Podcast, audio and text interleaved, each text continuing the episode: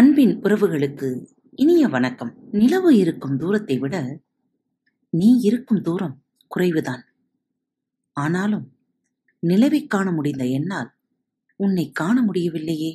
அன்பு தோழி பிரதிபா அவர்களின் பிறந்தநாள் இன்று. தோழிகளின் இனிய பிறந்தநாள் நல்வாழ்த்துகள். வாழ்க வளமுடன். வானம் கூட வாசற்படிதான். உங்களது எண்ணங்களை நேர்மறை எண்ணங்களோடு தொடங்குங்கள். இந்த நாள் இனிய நாளாக அமையட்டும். எண்ணம் பெறும் வடிவம். சாதனைகளை நிகழ்த்துவது எப்படி? விரும்பிய காரியங்களை அடைவது எப்படி? இதற்கு ஒரு எண்ண முறை, சிந்தனை முறை இருக்கிறதா? பலரும் கேட்கிறார்கள். ஆம், ஓர் எண்ண முறை இருக்கிறது. அதை படிப்படியாக உபயோகிப்பதன் மூலம் நம் விருப்பங்களை சாதனைகளாக்க முடியும். இம்முறை பலரால் உபயோகிக்கப்பட்டிருக்கிறது. சாதனையாளர்களின் அனுபவமும் இதற்கு சாட்சி கூறுகிறது. கனடா தேசத்து மூளை மருத்துவர் டாக்டர் பென்ஃபீல்ட் என்பவர் தனது சோதனைகள் மூலம் இம்முறைகளுக்கு ஒரு விஞ்ஞான ஆதாரத்தை கொடுத்திருக்கிறார். மூளையில் அவர் நிகழ்த்திய சோதனைகள் மனதை பற்றியும் வெற்றியடையும் மார்க்கத்திற்கு மனம் எப்படி வழிவகுக்கிறது என்பது பற்றியும் பல உண்மைகளை நமக்கு தெரிவித்திருக்கிறது. நமது எண்ணங்கள் எப்படி நம் மனதில் உருவாகுகின்றன என்பது பற்றி என்றாவது சிந்தித்திருக்கிறீர்களா? சிந்தித்தால் ஒரு உண்மை புலப்படும். நமது எண்ணங்கள் டைப்ரைட்டரில் அச்சடிக்கப்படும் எழுத்துக்கோவையாக நம் மனதில் தோன்றுவது இல்லை. எண்ணங்கள் மனதில் படங்களாக விரிகின்றன. டைப்ரைட்டர் என்று படிக்கும்போது நமது மனம் சட்டென்று அந்த உருவத்தை, அந்த வடிவத்தை, அதனுடன் தொடர்பு கொண்டுள்ள மேஜை, அலுவலகம் போன்றவற்றைத்தான் உடனடியாக படமாக காண்பிக்கிறது. மற்றும் சிலர் மனதில் டைப்படிக்கும் மங்கை தோன்றக்கூடும்.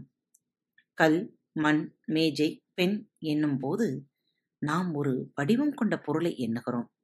அப்படி இல்லாத வடிவமற்ற பரம்பொருள் என்ற எண்ணம் தோன்றும் போது நம் மனதில் என்ன எண்ணம் ஏற்படுகிறது? நாம் அறிந்த வகையில் பரம்பொருளை கற்பனையில் காண்கிறோம்.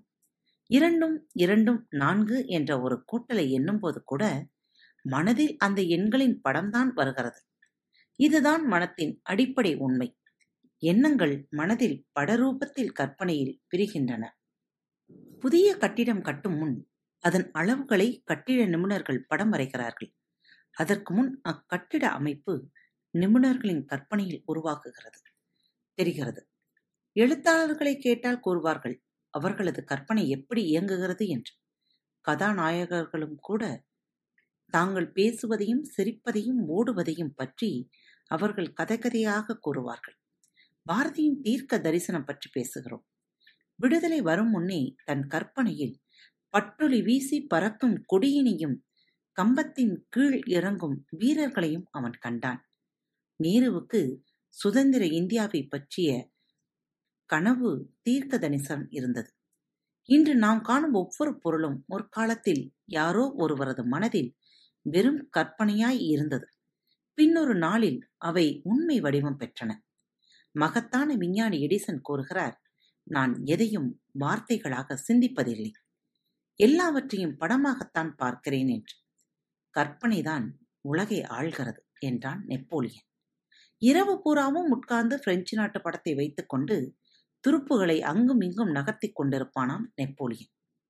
அவனது கற்பனைகளே பின்னால் சரித்திரமாக மாறின. ஹென்றி ஹெய்சர் என்ற அமெரிக்காவின் பிரபல தொழிலதிபர் கூறினார், உன் எதிர்காலத்தை நீ கற்பனை செய்து கொள்ளலாம் என்று. இவ்வளவு எளிதாக எதிர்காலம் இருக்கும் போது நாம் ஏன் கற்பனை செய்ய மறுக்கிறோம்? நம்மில் பலருக்கு கற்பனை பற்றிய இவ்வுண்மை தெரியாது. நம்மில் பலருக்கு கற்பனையில் ஒரு படத்தை நிரந்தரமாக வைக்க முடிவதில்லை. மன எண்ணங்களை நமது சமய குறவர்கள் ஒரு குரங்குக்கு ஒப்பிடுகிறார்கள்.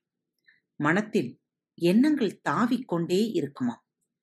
எண்ணம் தாவும் போது அது ஒருமுகப்படுத்தப்படுவதில்லை. ஒருமுகப்படுத்தப்படாத எண்ணம் நெறிப்படுத்தாத மனம். எதையும் சாதிப்பதும் இல்லை. மனக்கண்ணாடியில் ஒரு நிரந்தரமான படத்தை வைக்கும் போதுதான் உண்மை என்ற இரண்டாவது கட்டத்திற்கு மாறுகிறது. அதாவது நமது புலன் அறிவிலிருந்து ஆழ்மனம் என்ற பகுதிக்கு, அதாவது கான்சியஸ் டு சப்கான்சியஸ் மைண்டுக்கு போகிறது. ஆழ்மன பகுதிக்கு போகும் எண்ணங்கள் அசாதாரண வலிமையை அடைகிறது. நமது வேண்டுகோள்கள், பிரார்த்தனைகள் பலனளிப்பது இம்முறையில்தான். நாம் நமக்கு வேண்டியதை பற்றியே தினமும் வேண்டிக் கொள்கிறோம், தினமும் பிரார்த்திக்கிறோம். வேண்டுகோள் என்பது திரும்ப திரும்ப நாம் ஆண்டவனிடம் கூறுவதாகும், அல்லது நம் மனதிற்குள் கூறுவது. திரும்ப திரும்ப நாம் வேண்டுகோளை கற்பனையில் காண்பதாகும். இப்படி செய்யும் போது நாம் காணும் கற்பனை ஆழ்மனதில் பதிகிறது. ஆழ்மனம் நமது கட்டுப்பாட்டில் முழுவதும் இல்லை. சில சமயம் பழைய நினைவுகளை நமது ஆழ்மனத்திலிருந்து நம் நினைவுக்கு கொண்டு வர முடியும், சில சமயம் கொண்டு வர முடியாது. ஆனால் நமது நினைவில், அறிவில் ஒன்றை சதா எண்ணுவதன் மூலம் அந்த எண்ணத்தை ஆழ்மனத்திற்கு எடுத்துச் செல்ல முடியும். ஆழ்மனதில் நாம் இதுவரை அனுபவித்த உணர்ச்சிகள் எல்லாம் படமாக பதிந்திருக்கின்றன. வேறு வார்த்தைகளினால் சொன்னால், நமது வாழ்க்கை சம்பவங்கள் அனைத்தும் உணர்ச்சிகளின் தாக்கத்துடன் ஆழ்மனதில் பதிந்திருக்கின்றன. இங்குதான் டாக்டர் பென்ஃபீல்ட் ஆராய்ச்சி விஷயங்களை தெளிவுபடுத்துகிறது. மருத்துவ சோதனைகள் ஆதாரம் கொடுக்கின்றன. காக்கா வடிப்பு கொண்ட சிலரை டாக்டர் பென்ஃபீல்ட் குணப்படுத்த மூளை அறுவை சிகிச்சை செய்தார். மூளை மட்டும் மரத்து போகும் ஊசி போட்டு இச்சிகிச்சை செய்தார். இதனால் சிகிச்சை பெறுபவர் முழு நினைவுடன் இருக்க முடிந்தது, பேச முடிந்தது. டாக்டர் பென்ஃபீல்ட் லேசான மின் துருவங்களால் மூளையின் வலது முன் பகுதியை தொட்டார். உடனே அந்த மருத்துவ சிகிச்சை பெறும் நபர், யாரோ பியானோ இசைக்கிறார்கள், என்னால் அப்பாட்டை கேட்க முடிகிறது என்றார். டாக்டர் மின்கம்பிகளை சற்று நேரம் எடுத்துவிட்டு மீண்டும் வைத்தபோது, மேரி மேரி என்ற பாட்டை பாடுகிறார்கள் என்று வர்ணிக்க துவங்கினார். டாக்டர் பென்ஃபீல்ட் சுமார் பதினைந்து ஆண்டுகள் இத்துறையில் சோதனைகள் செய்தார். அதன் விளைவாக அவர் கண்ட உண்மைகள் மன இயக்கங்களை தெளிவுபடுத்தின. நாம் அனுபவித்த அத்தனை உணர்ச்சிகளும் மனதில் சம்பவங்களாக பதிந்திருக்கின்றன.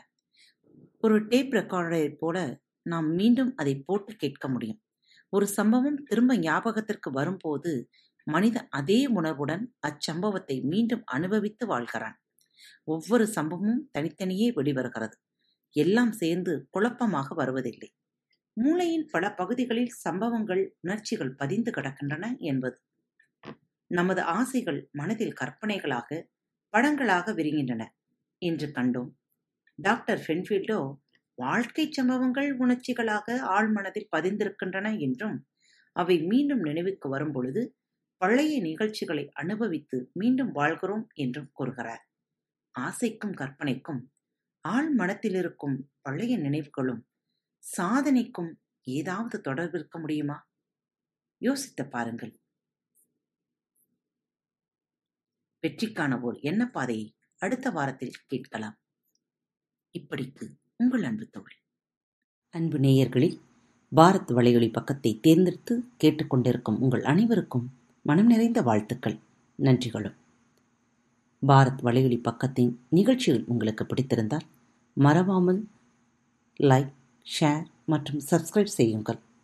நிகழ்ச்சிக்கான மதிப்பெண்களை ஸ்டார் வடிவத்தில் மறவாமல் கொடுங்கள். நிகழ்ச்சி பற்றிய கருத்துக்கள் இருப்பின் கீழே குறிப்பிடப்பட்டுள்ள இமெயில் முகவரிக்கு அல்லது உங்களது மெசேஜ் பாக்ஸில் ரெக்கார்ட் செய்து தாராளமாக அனுப்புங்கள். உங்களது கருத்துக்கள் தான் இந்த நிகழ்ச்சியை மேலும் மேலும் வளர உதவி செய்கிறது. மறவாமல் எழுதி அனுப்புங்கள். இப்படிக்கு உங்கள் அன்பு தோழி.